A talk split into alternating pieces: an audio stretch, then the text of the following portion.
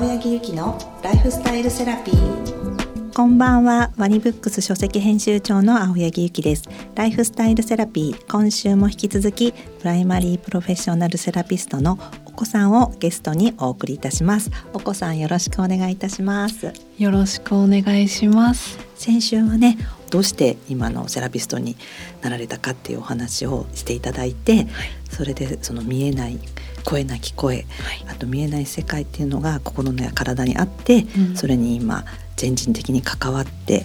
セラピストとしてセッションされているっていうお話をお聞きしたんですけども、はい、まあ、本にもあるんですけど今やっぱり不安があったり、うん、やりたいことが見つからなかったり、うん、なんかモヤモヤしてたりっていうのはやっぱりお子さん的にはこうどうしてもこう周りの目を気にしたりとか、うん、本当に自分が希望しているものに気づいて、なかなかいけない世の中といいますか、うん、ストレスが多い社会やいろんなものに SNS とかがすごくあるので比べてしまう、うん、今日のお悩みにも実はあるんですけれども、はい、自分主体で生きる人生って、どうやって 考えればいいんですかね？そうですね。私たちは赤ちゃんとして生まれた時にあなたらしく自分の喜びを大切にして人生を歩んでいってほしいって必ず誰しも望まれてそんな風にこう生きてきていると思うのですがこう自分主体で子どもの頃生きるっていうことからだんだんと例えば家族の中で兄弟がいたらその兄弟との比較であったりとか地域で遊ぶ子がいたらその子と相対的に比較されたりしたりっていうことがあったりとか、はい、どこかにこう普通とか標準とかこうあるべきみたいなものがだんだんと重ね重ねなっていた時に、自分主体っていうのが本来もともと全員に対してあったけれどもそれをこう忘れてしまってもやがかかってしまっているようなそういう状態だと思うのです。はい、今ねこう大人になってきていろんなものに触れて、うん、まあ、比べられてきた、今私たちっていう感じですよね。はい、はいけれどもあの本の中にも書いてあるのですがその自分っていうこう個体に関しては本来体つきも違えば顔つきも違いますし背丈もいろんなものが違う。外見だけでも違う。で内側はもっと違っていて当然なはずなんですね。うん、けれど外見も中身もこうあるべきだみたいなものがもしこうあるとしたらそれは本来であればそちらではなく自分っていうところにやっぱり戻ってきていいわけなので最もその方が輝いている状態であったりとか美しいなっていう表情とかっていうのは作られた表情ではなくその人らしい表情が見えた時であったりとかすると思うんですね。確かに全員違うのに、はい、何一つ一緒じゃないのに、はい、これが美しい形、うん、これが綺麗な形だっていうふうに、うん、あと正しい形だって、うん、誰が決めたか分かんないけれども、はい、そこに従ってたりそこに自分もそうであるべきって思ってしまうってことですよね。そうなのです。言われてみれば全員違うからっていう感じですね。本当にその通りなのです。誰が何と言おうと自分は自分の一番の味方であり一番の理解者であり一番の自分がこうしたいっていうことを応援できる伴走者であるとものすごくその自分主体っていうところの軸が強くなっていくはずなんですね。なので他者目線でその社会的な評価軸でその外側から自分を見るっていうことは常日頃から社会の中でやることだと思うのでこの本書もそうなのですが自分主体で自分を見てみるちゃんと内側を照らす内側から自分を照らすっていうことがとてもキーワードになってくるのかなというふうに思います。自分視点で見てるようで実はどう思われてるかとか、他者がどう思ってるかって見がちだけれども、うん、自分で自分の中からライトを照らすっていうことが大事なんですね。はい、それがねその紐解くヒントはね本にも書いてあるんですけど、はい、ちょうどねそのに合うかなというお悩みをい。ただいておりますので、はい、今から読ませていただきますがよろしいでしょうか。お願いいたします。一、つ目のお悩みです。あのその人の容姿の美しさもそうですが、旅にしょっちゅう行っていたり、家が素敵で庭が広かったりどうしても自分の現実と比べてしまいます、比べるのは良くないことだと分かっていても、些細なことだとしてもそう思ってしまうことは確かなのでこの気持ちに終わりがあるのかどうかというご質問なんですけれども、はい、ありがとうございます、はいの最後の締めくくりにこの気持ちに終わりがあるのかどうかと書いてくださっているのですが、はい、この比べるということを多分してしまうと終わりはきっと来ないのではないかっていうのが。なるほど。比べていたら終わりがあるのかどうかはいありません。なんですね。比べてしまっていると。そうなのです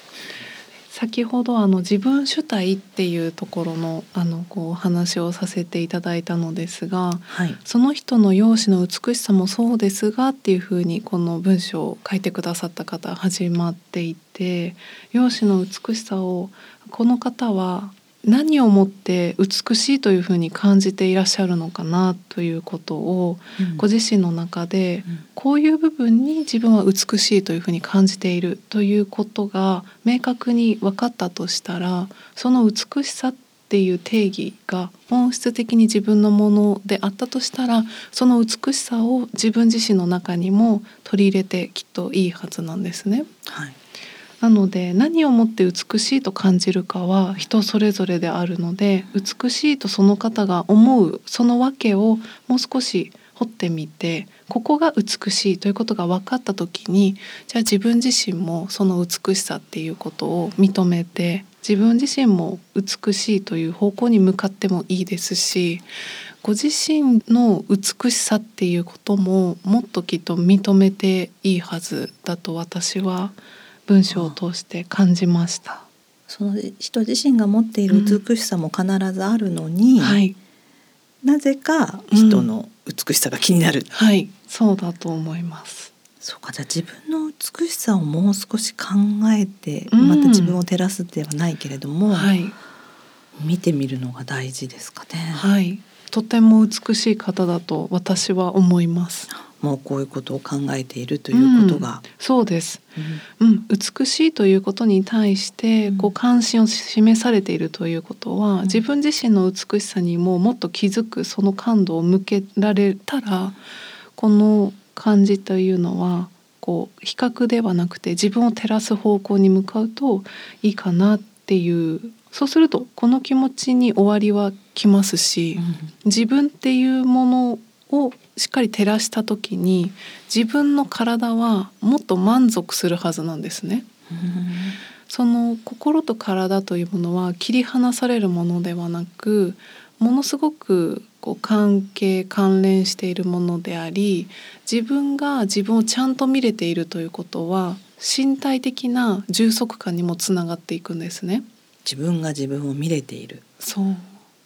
この方は自分だけではなくて周りとの比較で自分を見ている、はい、そうですね。そうすると自分を見ているようで周りとの比較で周りあっての自分っていう感じの見方をしているので、はいうん、ちゃんと自分は見られていないっていうことを体は知ってしまってるんですね。自分の体は自分を見られてないってことを自分の体は知っているっていうことです、ね、そうです、うんうん、そうすると自分の体はそれだけでもちゃんと見てほしいって本当は思ってるんです。ちゃんと見てあげたいし認めてほしいし照らしてほしい。自分というものを照らしたいし照らしてほしいって体は思っているけれどもその他者を見て他者との比較で照らした時にしかも自分の何か劣等的なところを照らすということは体にとってはものすごくストレス行為であったりとかもするんですね。確かに。ね、何も自分の劣等のところを照らさなくても、はい、っていうふうに言葉吹き出しでほしたらそういう、うん、ってことですよね。そうです。なのでもっともっとご自身の美しさに主体的にこう見てあげるということをしていくと比較っていうことが少しずつ薄れていくと思うんですね。で自分の見ていなかった美しさっていうところに気づけるようになっていくと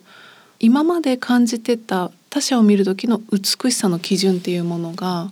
変わっていく可能性もあるわけです。なるほど。そこで自分の美しさとか自分で照らした時にもともとここに書いた時の容姿の美しさとか人と比較する気持ちが変わってくる可能性があるってことですね。そうなのです。なのでこのご相談くださった方はすごく繊細にいろんなことを感じ取る力がおありなのでご自身に光を当てて繊細にご自身の美しさを照らして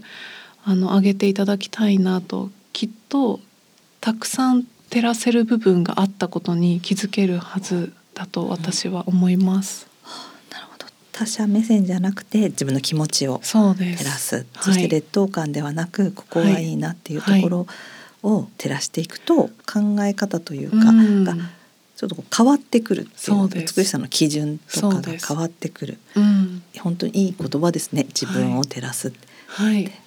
がとうございます。ありがとうございます。二つ目のお悩みなんですけれども、はい、長年今の仕事が合わないと感じながら働いている夫がいます。仕事中はストレスフルなようで一緒にいるとこちらもストレスを感じています、うん今更転職なんて無理と言い定年まであと10年が口癖です、うん、まあ、このようなタイプの人に転職を進めたりするのはあまり効果を感じないのですが何か生きやすくなるアドバイスがあれば教えていただけたらと思います。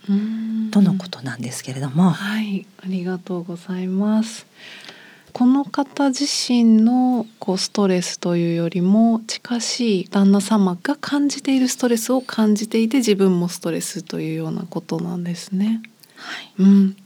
この近しい間柄ですと、はい、近しい人が感じてるストレスを自分ごとのようにこう感じてしまうっていうことが、こう人間起きてしまう。そうですね。一緒に暮らしてたらね余計ですよね。はい。うんけれどそのストレスを感じているその旦那様がこの場合はあまりこう直接的なアプローチというよりも旦那様が選択した今を信頼して旦那様が自分自身の選択の中で必ず全うできるないし解決していけるっていう形で信じてあげるっていうのが姿勢や態度として近しいものとしてどっしりいるっていうのがまず大事です。はい、そしてこの方はあのご自身がどうであるかっていうのは書かれていないのですが、はい、私の一番の思ったことはですね、はい、この方自身が自分自身の主体的な喜びや自分が思うこうありたいっていうところにまっすぐ進んでいっていいんじゃないかなっていうのを思ったんですね。相談者様の自分主体で、はい、はい、うん、そういう姿を見た時にあ自分主体で喜びや楽しさを感じている妻を見ている旦那様が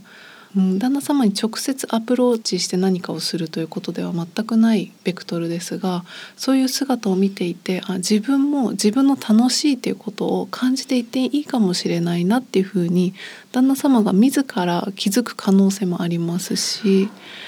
なるほど、はい、それが気づかない可能性もありますがその自分主体で奥様がいるということが何よりのこの2人のエネルギーを考えた時に最もあの有効かなというふうに感じます。確かにこの相談者様もこのようなタイプの人に転職を進めたりするのはっていうふうにもうすごくそこは多分旦那様のご性格とかも分かった上で、うんこうどうしたらいいかなってこう優しさでちょっと思っているけれども、うん、確かにそんなこと言ってももうダメだって分かってるから、うん、ここに行けばとか転職すればなんていうのは、うん、ご主人様が動かないとあれだけども、全く関係ないところで相談者さんの楽しさ自分主体を出せば、エネルギー変わってくるみたいなイメージですかね、はい、その場の。こうやって近しいと影響を与え合うっていうことがどうしても物理的に起きるので、はいはいこの相談者さんの素敵なエネルギーで逆のベクトルのこう影響を与えるっていうこと。でそれによってあそれ楽しそうだねみたいなことを何々がストレスだっていうのが口癖って書いてくださってるのですが、うん、それなんか楽しそうだねとかいいなっていう言葉が出てきた時にこそ何かこうアプローチをするべきタイミングで、うん、あじゃあ一緒にやってみるみたいな感じでそういう方向性にこう向かっていくとあのいいのかなというふうに。はい、ありがとうございます。次回はね、はい、こさんの本の中でもある自分を解放へと誘う呼吸法っていうのも本でもご紹介しているので、はい、また教えていただきたいと思います。ここまでのお相手は青柳ゆきとおこでした。おこさんありがとうございました。ありがとうございました。青柳ゆきのライフスタイルセラピー。